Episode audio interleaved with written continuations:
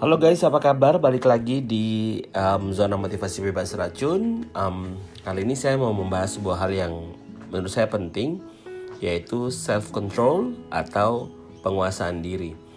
Nah teman-teman, kalau saya perhatikan dan mungkin kita semua juga mengalami bahwa saat-saat ini tuh ada banyak sekali arus pengaruh yang begitu kuat, begitu ya entah itu webinar yang sangat banyak kita bingung memilih kemudian ada juga meeting-meeting online yang sangat banyak kelas online dan sebagainya dan akhirnya itu membuat kita menjadi punya tantangan yang baru. Kalau di banyak kehidupan yang di masa lalu ada banyak orang yang kesulitan karena tidak punya pilihan.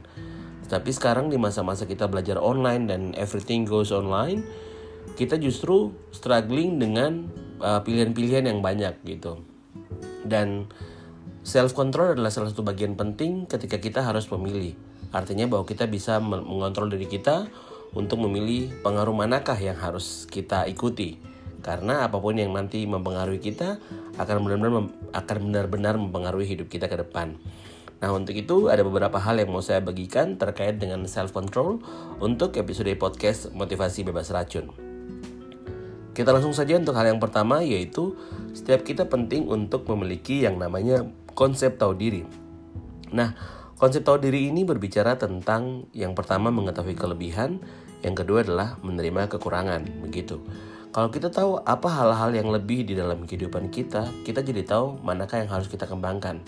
Kalau kita tahu hal-hal yang lebih dari kehidupan kita, kita tahu bahwa sebenarnya kita kuat dan kita tahu bagaimana menjalani hidup dengan kekuatan yang akan yang sudah ada pada kita masing-masing dan setiap orang memiliki hal yang berbeda yang membuat dia kuat masing-masing uh, yang membuat mereka masing-masing kuat ya kemudian yang kedua adalah menerima kekurangan.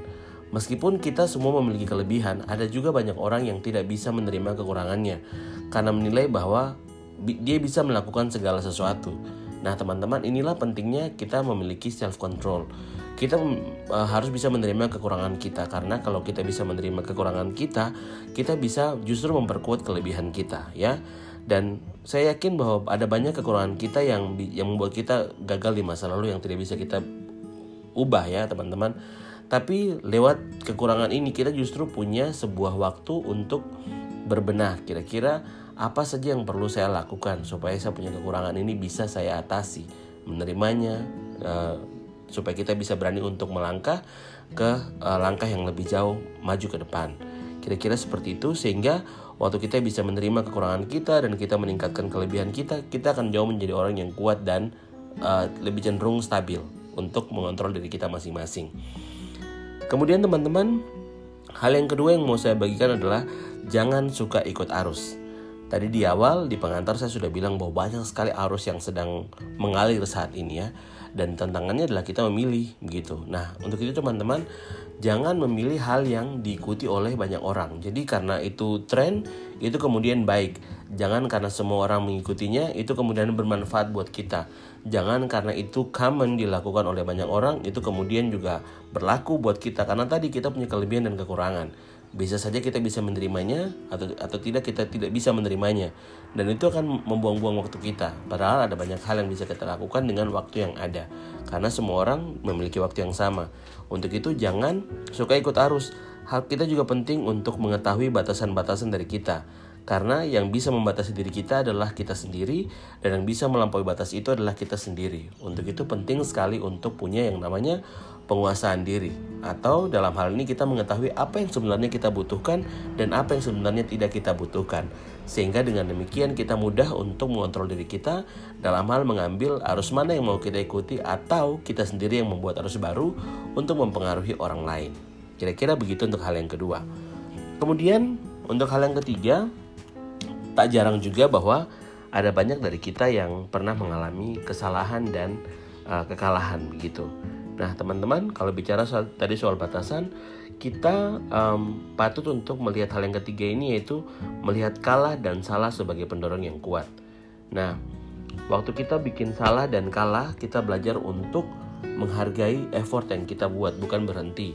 Karena teman-teman tidak bisa dipungkiri, ada banyak orang yang kemudian melakukan kesalahan, mereka kemudian berhenti karena berpikir bahwa ini adalah end of the day Ada yang berpikir bahwa kesalahan itu lahir dari segala sesuatu. Namun tidak banyak orang yang yang bisa melihat bahwa bikin salah dan juga menjadi kalah adalah effort yang kita lakukan. Itu adalah hasil terbaik yang bisa kita lakukan.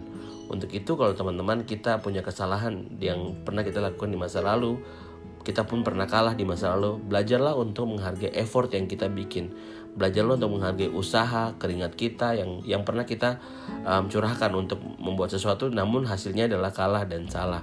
Karena teman-teman justru dari situlah kita akan bisa menjadi lebih kuat untuk melangkah jauh ke depan ya.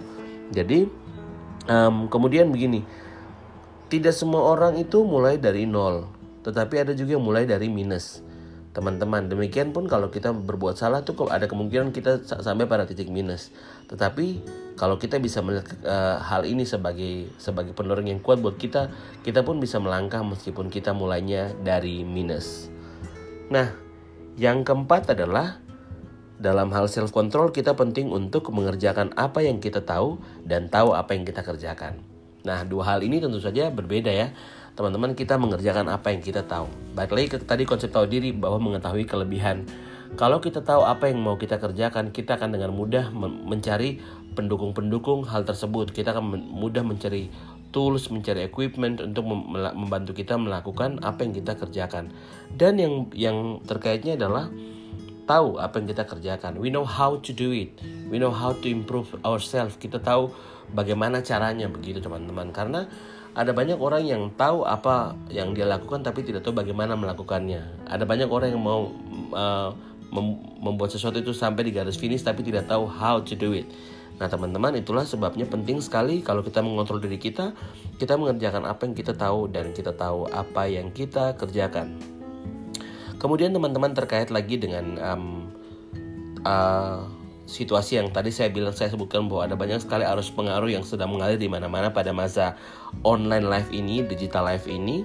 Nah, yang salah satu yang men, uh, membuat kita bisa mengontrol diri kita adalah sikap kita terhadap hal yang terjadi itu jauh lebih penting daripada hal itu sendiri. Jadi teman-teman ada sebuah quotes yang bilang bahwa bukan soal benar atau salah tetapi respon. Kita punya banyak sekali pilihan, tetapi sikap kita terhadap pilihan-pilihan kita itu menentukan apakah kita menjadi positif atau tidak? Apakah kita bisa mengontrol diri kita atau tidak? Begitu teman-teman. Karena kalau kita bisa memiliki respon yang benar terhadap sebuah hal kesalahan pun bisa menjadi kebaikan buat kita.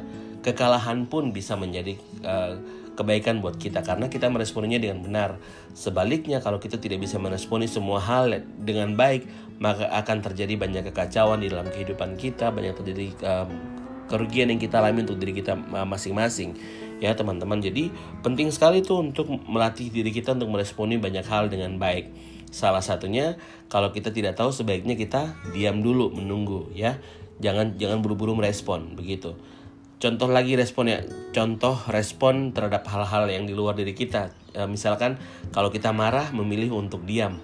Memilih untuk melakukan hal yang tidak terlalu um, tidak cepat bereaksi tapi memilih untuk diam. Itu adalah contoh-contoh uh, bagaimana kita meresponi hal yang terjadi di luar kita. Karena tidak semua hal bisa kontrol bisa kita apa kendalikan tetapi kita mampu mengendalikan diri kita ya.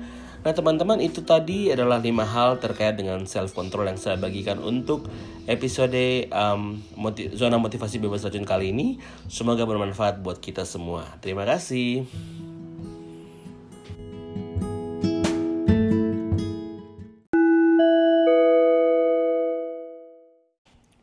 teman-teman sebelum kita lanjut ada satu informasi penting untuk kita semua. Mari kita bersatu melawan COVID-19. Kita berbagi untuk selamatkan nyawa sesama melalui donasimu lewat kitabisa.com. Seberapapun donasi yang bisa kita berikan akan sangat membantu untuk menyelamatkan nyawa sesama.